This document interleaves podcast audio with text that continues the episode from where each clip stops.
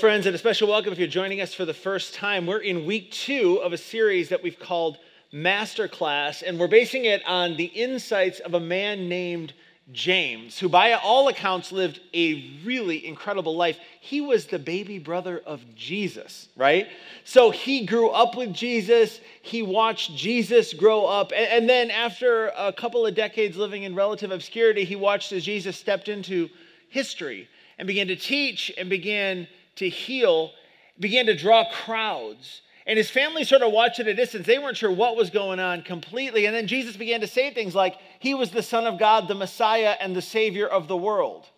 And there are sections in the New Testament where we get hints that the family really thought Jesus was a bit crazy. And so James watches, and then he remembers the day when Jesus was hung on a cross. And he believed, along with everyone else, that the impact of Jesus' life was over. That Friday, when Jesus hung on the cross, no one thought anything or believed anything about Jesus. But then, in a short order, James becomes the pastor of the church in Jerusalem, the very city where Jesus hung on a cross, which raises a great question what happened? What happened that took James from an unbeliever to a believer? That he believed that his brother was the Son of God, the Messiah, and the Savior of the world. Well, Jesus, what happened for James is what happened for everybody. Jesus came back from the grave and in doing so, validated everything else that he ever said. And so James becomes a leader in the early church. And so with this series, we're going to chase down a really interesting question. We'll put it up on the screen. It goes like this What would James tell us about our lives after the incredible lessons of his life? And James has been gone for thousands of years, but uh, fortunately for us, one of the letters that he wrote to young Christians made its way into the New Testament of your Bible. It is not so creatively titled James, if you'd like to read it for yourself, right? Uh, and, and so, what we're going to do for a few weeks this May is take a look at what it would be like to enroll in a life class led by James. In this letter, James talks about the incredible, powerful difference Jesus can make in a life. So that's sort of the background for this series. Uh, for today, though, to get us going, I want to ask you a really interesting question, one which I believe you all have answers for. Check out this question. It goes like this What do you believe you should do but aren't doing? Anybody got something right there? See what I mean? I mean, you believe that this is a better way, but you're just you're just not you're not doing it. And for some of us, I mean, we all have answers to this question, I would suspect.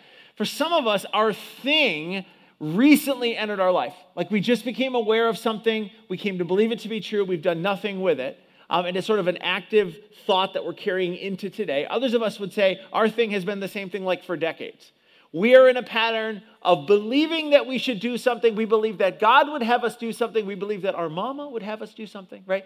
But we just haven't got around to doing it yet. Maybe for you, you haven't actually been telling God no, you've just been telling God later, right? I know this is a great idea. I believe it's true man, I'm going to get to it later, but if you're honest, like you started saying later during the Carter administration. You know what I mean? If you're a millennial, that was back in the 70s. So anyway, yeah, I mean, it, it, so it's, it's interesting. We all have an answer to this question. We all have something that we know needs to change, but we haven't changed yet. And so whatever your thing, what James writes today is going to be so powerful, and I believe specifically a message for each one of us because James argues in our passage for today that there should be no gap between belief and action. There should be no gap between what we believe and what we do. He's going to argue that if you don't do something with what you believe, you may as well not believe it at all. It's that big a deal. And you know, a few of us have, have sort of even checked out of church because of what we've observed in other people that are trying to follow Jesus, or at least people who attend church, right? I mean, we went to church for a long time and we paid attention and we took notes and we maybe podcasted and we learned a bunch of stuff. But, but we started looking around and it really didn't seem to make that much difference in our lives. And so maybe for you, you took some time away from church. And if that's you and you're back because you have this nagging suspicion that there's more out there, welcome. We're so glad you're back. And so, we're so glad that you're taking steps with us. Uh, but, but maybe for you, there was a time where you just said, I don't think this thing works. And so you stepped away. Uh, maybe for you, you grew up in a home where you were in church every time the doors were open. And when you were in church, you were to be smiling and you were to be wearing something that you would never wear outside of church. Anybody have this experience? You were looking good in church, right? But behind the scenes, there was like World War III in the minivan all the way to church, wasn't there? But then as soon as you pulled in the parking lot, as soon as dad or mom put the shifter in the park, there was a little conversation, wasn't there?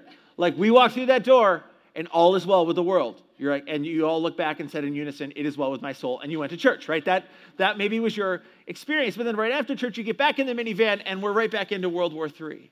And it's like, growing up, you caught this sense like there must be some sort of value in simply being in church. It doesn't seem to do anything for our lives, but, but we seem to think that if we're at least in church, that then life is, is going to go better. But at some point, maybe middle school or high school, you went, I, I don't know. Maybe there's something wrong with God or Jesus or church. Certainly not me. That would be terrible, right? But, but uh, we seem to be around all these great ideas, but it doesn't seem to be doing anything, doing anything in our lives. And uh, here's the thing James, the brother of Jesus, would affirm your observations. He would say that there's no practical benefit to believing without doing. There's no practical benefit to believing something without doing something with it. Believing the right things won't help your marriage. Believing the right things won't help your relationships. Believing the right things won't help your finances. Believing the right things won't help you at work. It won't help you as a parent. Believing is, is good, but until you do something with what you believe, it really doesn't amount to much. So today we're going to explore a passage where James makes two incredible promises.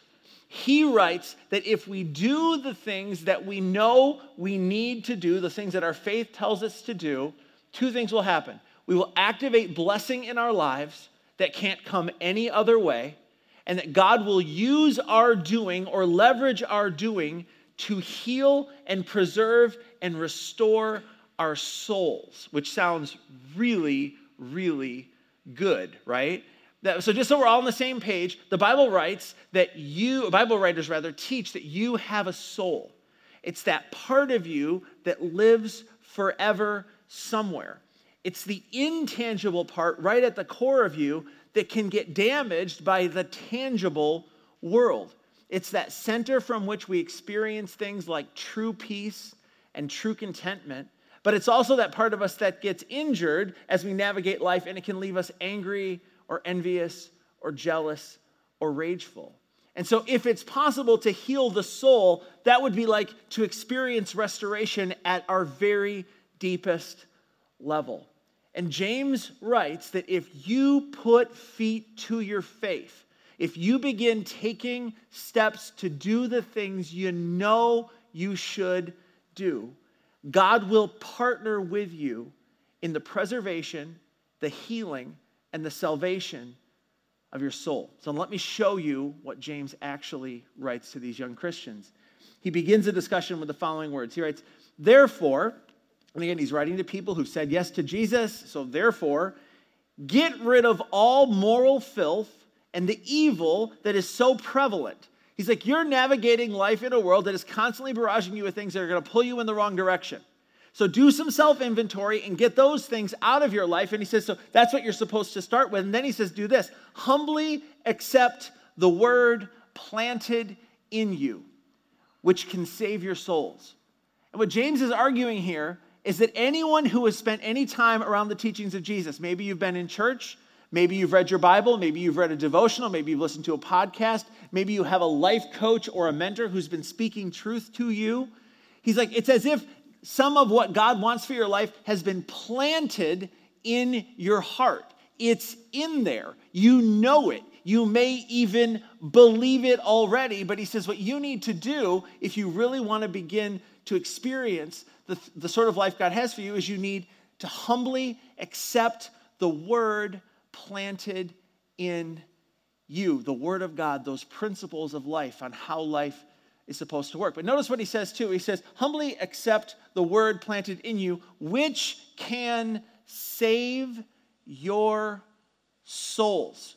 And we, want to go time out. What, what, what do you mean, James? Well, to be clear, he's not talking in this passage about going to heaven when you die. This is about life here and about life now. It's about preservation, it's about healing, and yes, even salvation in the here and now. And we see this as he continues. So, in this verse, James gives us that image that describes us all that we have this truth in us that we need to acknowledge if we're going to access the benefits of the truth. And if we resist the truth that's in us, our soul pays the price. There's a sense that if we believe something and understand it to be true and we're not doing anything with it, we're arguing with God. We know we should, but we're not. Or we know we shouldn't and we are. And if you're like most of us, at the same time you understand it and aren't doing it, you're praying that God would do something to fix your situation in life. That relational situation, that financial situation, you, you're having this ongoing conversation. But if you're honest, at the same time you're asking God to move in your life, you're arguing with Him about what you really want to do. And so James argues the change you want to see at the level of your soul, that healing of the pain and the changing of your circumstances is tied into your ability to accept and receive what you know to be true. And he argues that when you do, a partnership with God results that leads to the healing of your soul. The message, your faith can actually transform your life right here and right now. There's a medical analogy as I was sort of thinking this through, and uh, as many of you know, I, I did go to medical school for like two weeks. So if you need anything, you got something you need to look at. I wouldn't recommend me, but anyway, there's a medical analogy that helps us understand this verse. Um, after doctors do an organ transplant, the fact that we can do organ transplants is just stunning in itself. But just imagine with me, guy goes in, he needs a new something, a new lung, a new kidney, a new heart.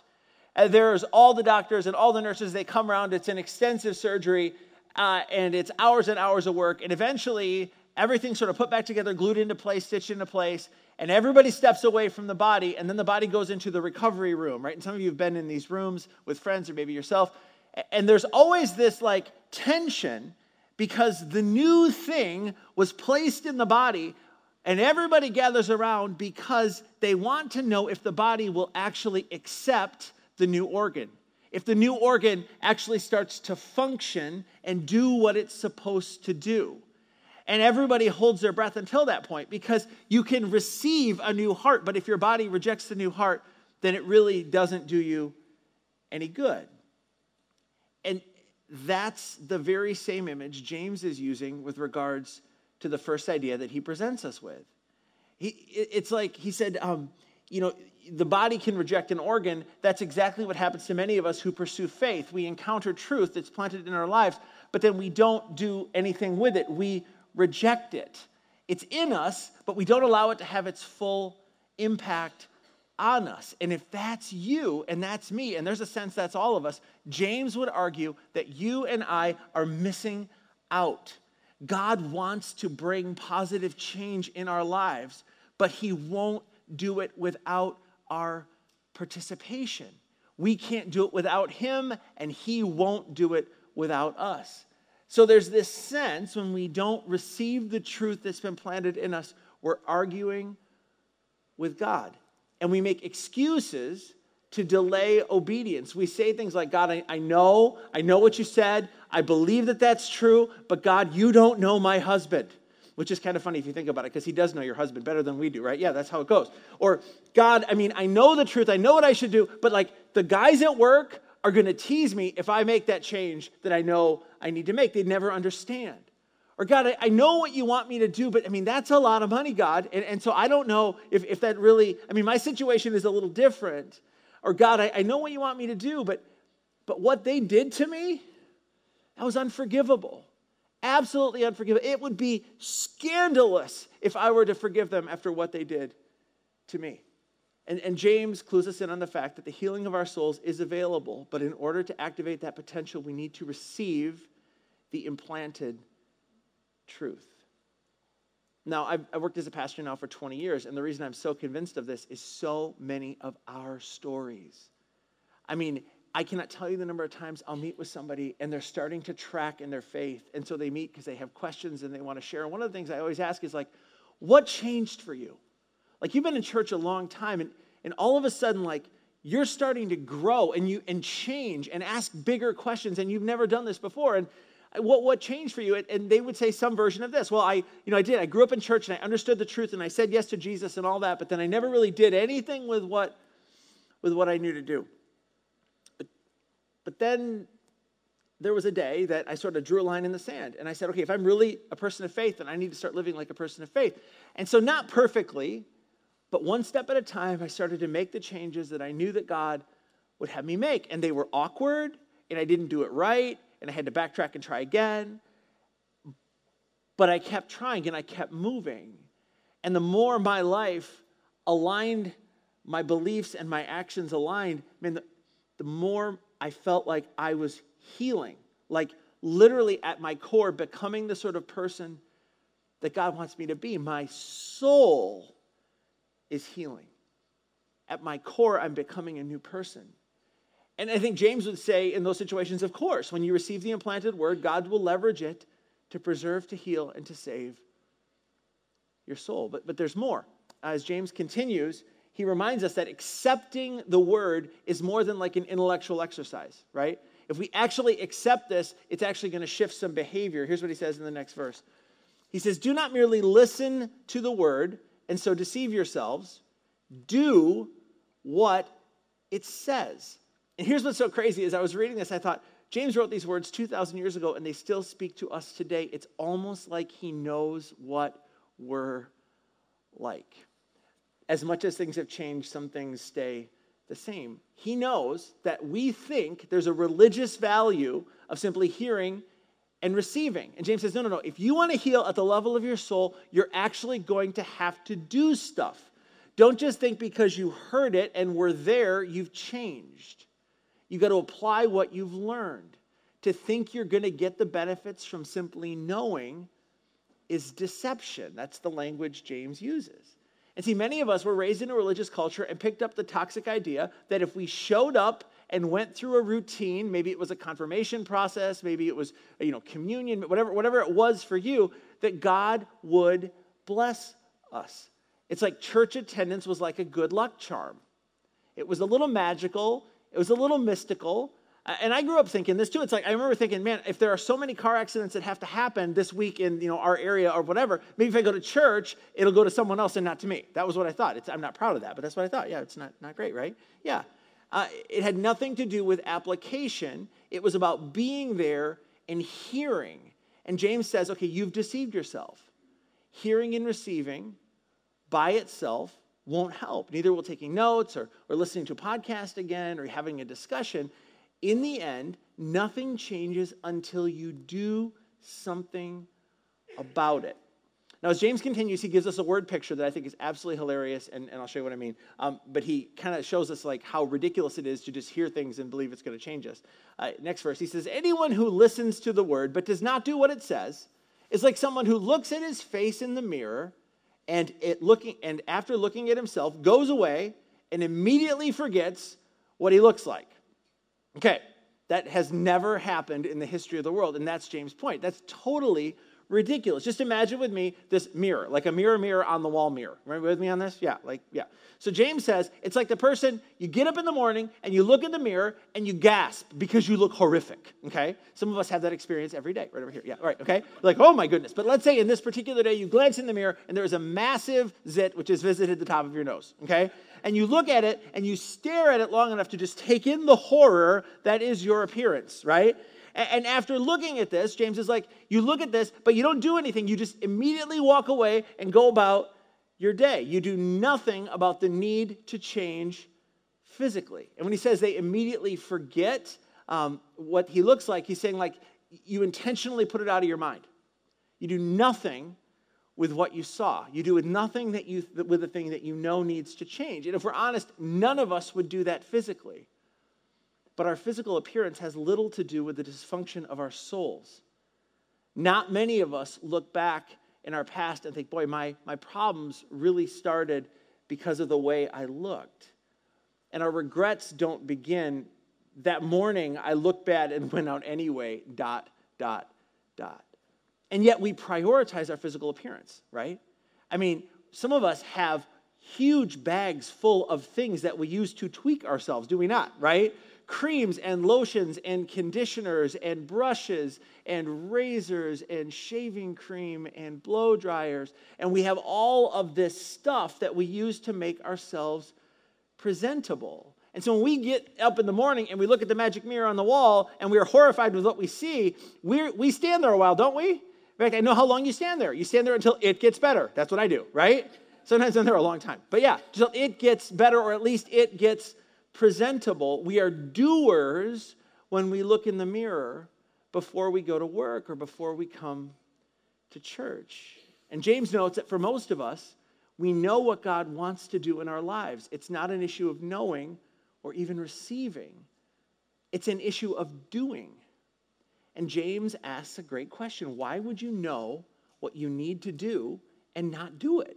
You'd never do that physically, but with regards to your soul, you're negligent. So as he continues, he gives us a proper picture. He says this But whoever looks intently into the perfect law that brings freedom, and he's describing God's law. And I don't know, um, it's not normally a connection we make, but we don't think law leads to freedom. And James would say, okay, that's true with human laws a lot, but with regards to God's law, totally different. God's law will lead you into the healing of your soul, God's law will lead you into true freedom.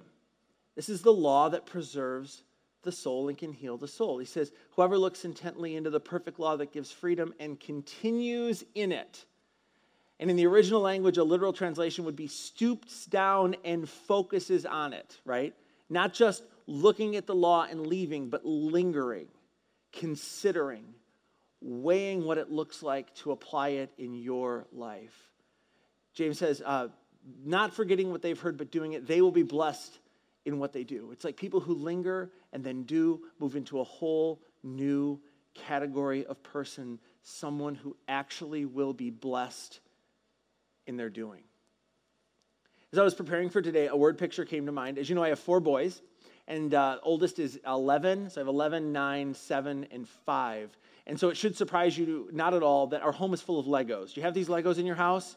I sometimes feel like they came from the pit of hell. But anyway, uh, because when you step on one in the night when you're going to eat a glass of water, it feels like torture. But anyway, uh, our house is absolutely full of Legos. And so what happens around birthdays and holidays is you will find my boys uh, all gathered around tables with small bowls with little plastic Lego pieces in them, and then these books that they give you to build the Legos. Have you seen these books? Um, I actually had a friend who recently did uh, the most epic Lego thing ever, the Lego Millennium Falcon. Here's a screenshot from Amazon in case you're wondering $800 and 7,541 pieces. Right, you should see the book that this thing comes with because if you are going to make your creation look anything like the thing on the box, you're going to need some help, right? And if you just say, oh no, I don't need the instructions like you're a normal guy, right? Um, but you just say, yeah, put that away, and you just look at the box. Okay, friends, what you're going to end up with is not the Millennium Falcon, right? The Millennium Failure or something. It, it's not going to be what you thought it would be. And James is saying something similar with regards to your life. He's like, the God who designed you has given you some instructions for how to do life best. And so, if you want to know what he wants, what you need to do is you need to continue to look at the perfect law that brings freedom. Hold your life up to it like a mirror.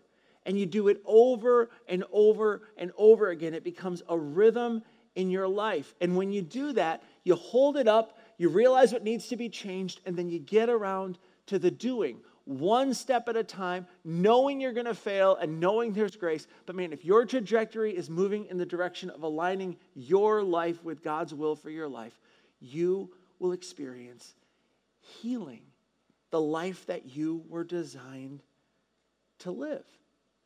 God has a part to play. You and I have a part to play. He loves you enough to let you choose.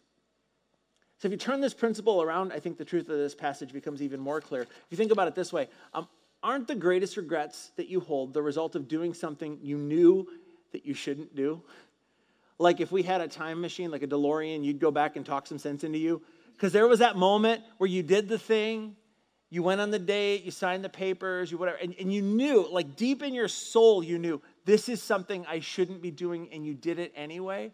You knew because the Bible told you, you knew because your mama told you, your pastor told you, your mentor told you. If you had simply done what you knew you should do, isn't it true you never would have gotten in that trouble with that relationship, with that business deal, with those finances? I mean, if we're honest, our souls would be much better conditioned today if years ago we'd been doers and not just hearers. And we can't go back. But the good news is, God meets us right in the middle of where we are right now. However messy your life, He meets you right here, right now, and He invites you to move forward and trust Him about where life is found. So for you, it's like He knows how hard it is to stay in that relationship. He knows how hard it is to take responsibility for that thing that you did. He knows it's hard to apologize. He knows it's harder to forgive them after what they did to you. He, he knows it's hard to write that letter or send that email. But he also knows that if you take those steps, you're moving in the direction of a better life. And he's your heavenly father who loves you and who believes in you and who wants you to be blessed. He says, when you do what your faith tells you to do, blessings follow. You'll partner with God to heal and preserve and restore your soul. So, the question for us today as we land is, is simply this Would you be willing to take your next step? Would you be willing to take your next step? For some of you, this is your first time back in church, and you've been out for a long time, and something happened, something changed, something in you, something in life circumstance, and you're back. If that's you, we're thrilled you're here. Maybe your next step is you just need to come back and hear some more, right? Maybe this is a message that you've never internalized. You just need to come back next week, and by the way, it's going to be intense. Oh, Jack, come on. That joke still didn't work. That's okay. Maybe that's you. You're not ready to do it yet, just come back in here. For some of you, uh, you would say, man, you've been hearing and arguing with God for years, and for you, it's about receiving. It's, it's like you would say to God, God, I'm not ready to do yet, but I'm done arguing with you. You're right, I'm in rebellion. I receive it. Please bring me to a place where I can actually do it. And for the rest of us, um, it's time to get down to doing. It's time we write the letter or catch up on our child support or ask for forgiveness or drive over and, and have that awkward conversation or confess that we're not the parent that we really know we should be. It's time we get up earlier and spend time with God. So we've been pushing it off. We know we should. It's time we finally get baptized. I mean, a lot of us would say, you know, I said yes to Jesus, and I know he says that I should get baptized. I, I just feel like that's a big deal and I'm not ready, but you've been saying that for like a decade. And, and if that's you, maybe your next step is to go public with your faith, to, to get in front of this community and, and just say, I believe in Jesus, and this is what he's done in my life, and this is what he ho- I hope he continues to do in my life. When we, as you know, we have a baptism service coming on Sunday, June 24th, out in the tent, which should be really, really fun. A few have already signed up to do this. Uh, but if that's you, send Randy an email, just randy at keystonecc.org, and we'll reach out to you and have a conversation. But that, that maybe, that's, maybe that's your next step. Friends, uh, it's time we start doing what we know we should do. Because when we do, God begins to bless our lives in ways that He just can't when we're living in rebellion after 20 years as a pastor, I'm convinced this is our big idea for today that faith really is intended to transform your life here and now. Would you stand? I'll close us in prayer.